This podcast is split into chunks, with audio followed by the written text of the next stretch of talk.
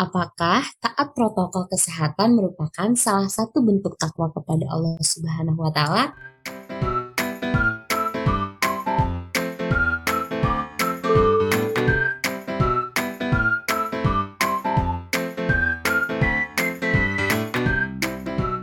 Assalamualaikum warahmatullahi wabarakatuh. Kembali lagi bersama Koas di season 2 pendengar lama koas pasti udah hafal nih. Kalau ada aku pasti ada Tia dan aku Dini. Nah, kalau udah ada kita bertiga pasti ada di segmen Ngumpul Asia. Ngumpulnya bukan sekedar ngerumpi dan gibah ala ciwi-ciwi nih, tapi kita akan ngerumpiin hal-hal yang bermanfaat tentang agama, kesehatan, dan kehidupan. Wah, bener banget tuh. Dini udah spill duluan nih kita mau bahas apa kali ini. Yaps, ada dua kata kunci, agama dan kesehatan. Eh iya ya, bener juga. Oke, kali ini kita akan bahas sesuatu yang relate banget sama fakultas kita. Kita juga akan sekalian selipin nih tugas kita sebagai mahasiswa kesmas. Hmm? Tugas? Tugas apa, Lil?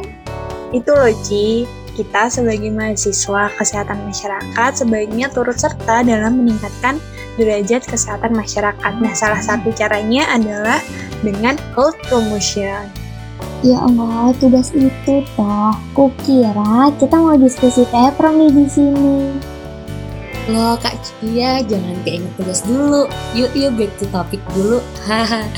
nah, kali ini kita akan membahas topik yang ada kaitannya dengan COVID-19. Oke, kita bakal bahas soal COVID-19. Kira-kira bagian mananya nih yang mau dibahas? Kita akan bahas tentang apakah taat protokol kesehatan merupakan salah satu bentuk takwa kepada Allah Subhanahu wa taala.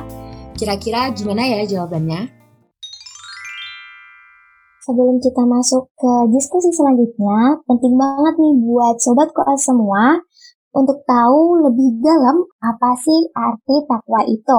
Dalam kitab Sirajul Talibin Alam Hajil Talibin, ada hadis tentang takwa yang sangat populer. Arti hadis tersebut adalah bertakwalah kepada Allah di mana saja kamu berada. Ikutilah perbuatan buruk dengan perbuatan yang baik Niscaya hal itu dapat menghapuskannya, serta bergaulah dengan sesama manusia dengan akhlak yang baik pula. Takwa berarti menjalankan perintah Allah Subhanahu wa taala dan menjauhi larangannya. Dengan kata lain, kita harus memelihara hubungan baik dengan Allah dan jangan sampai terjerumus ke dalam perbuatan yang tidak diridhoinya. Takwa juga tidak dapat diartikan sebatas takut kepada Allah Subhanahu wa taala karena Takut adalah bagian kecil dari takwa. Makna lebih dalam dari takwa adalah cinta, kasih, iman, ridho, dan sabar. Dengan bertakwa, insya Allah kita mampu memelihara dan menjaga akhlak serta perbuatan kita. Amin. Allahumma amin. Amin. Ya mujibah Nah, kira-kira di masa pandemi COVID-19 ini, Apakah menjalankan promkes termasuk salah satu bentuk takwa kita kepada Allah ya?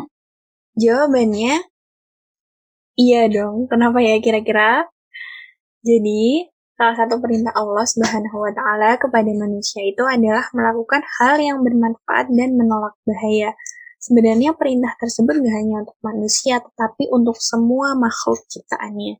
Benar banget. Jadi perintah Allah Subhanahu wa taala itu tidak hanya sekedar sholat, zakat, puasa dan haji, tetapi memelihara hidup diri sendiri dan orang lain itu juga termasuk perintah Allah. Dengan begitu, Allah akan senang hambanya hidup dengan aman, rukun, dan damai. Masya Allah, setuju banget nih sama pendapat kalian.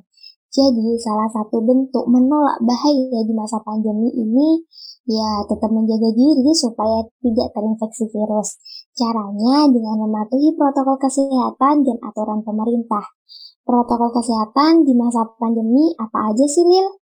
Oke, pasti di sini Sobat Koas semuanya udah pada tahu nih soal protokol kesehatan dan udah nggak asing lagi dengan istilah tersebut karena informasinya bisa didapatkan di mana aja dengan sangat mudah.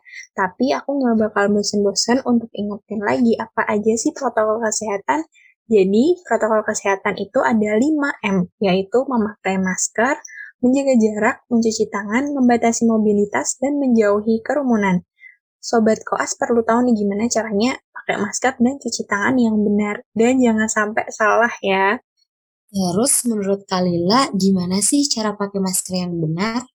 Jadi ada 5 tips pakai masker yang benar dari Kementerian Kesehatan. Pertama, letak pemakaian masker yang benar adalah yang berwarna itu harus di bagian luar dan masker harus menutupi mulut, hidung, dan dagu. Ingat ya, Jangan cuma menutupi mulut dan dagu loh, apalagi cuma ditaruh di leher.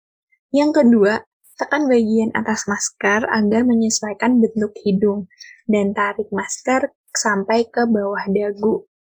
Yang ketiga, lepas masker dengan memegang talinya aja dan masker harus langsung dibuang ke tempat sampah. Yang keempat, setelah membuang masker ke tempat sampah harus segera cuci tangan dengan sabun dan air mengalir. Yang kelima, Jangan lupa ganti masker secara rutin 4-5 jam sekali. Wah, makasih ya Lila atas sharingnya. Semoga Sobat Koa semua bisa nerapin nih tips memakai masker yang benar.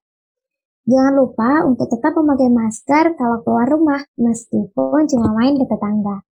Oke, tips memakai masker sudah beres. Kalau menurut Dini, gimana sih cara atau tips mencuci tangan yang benar?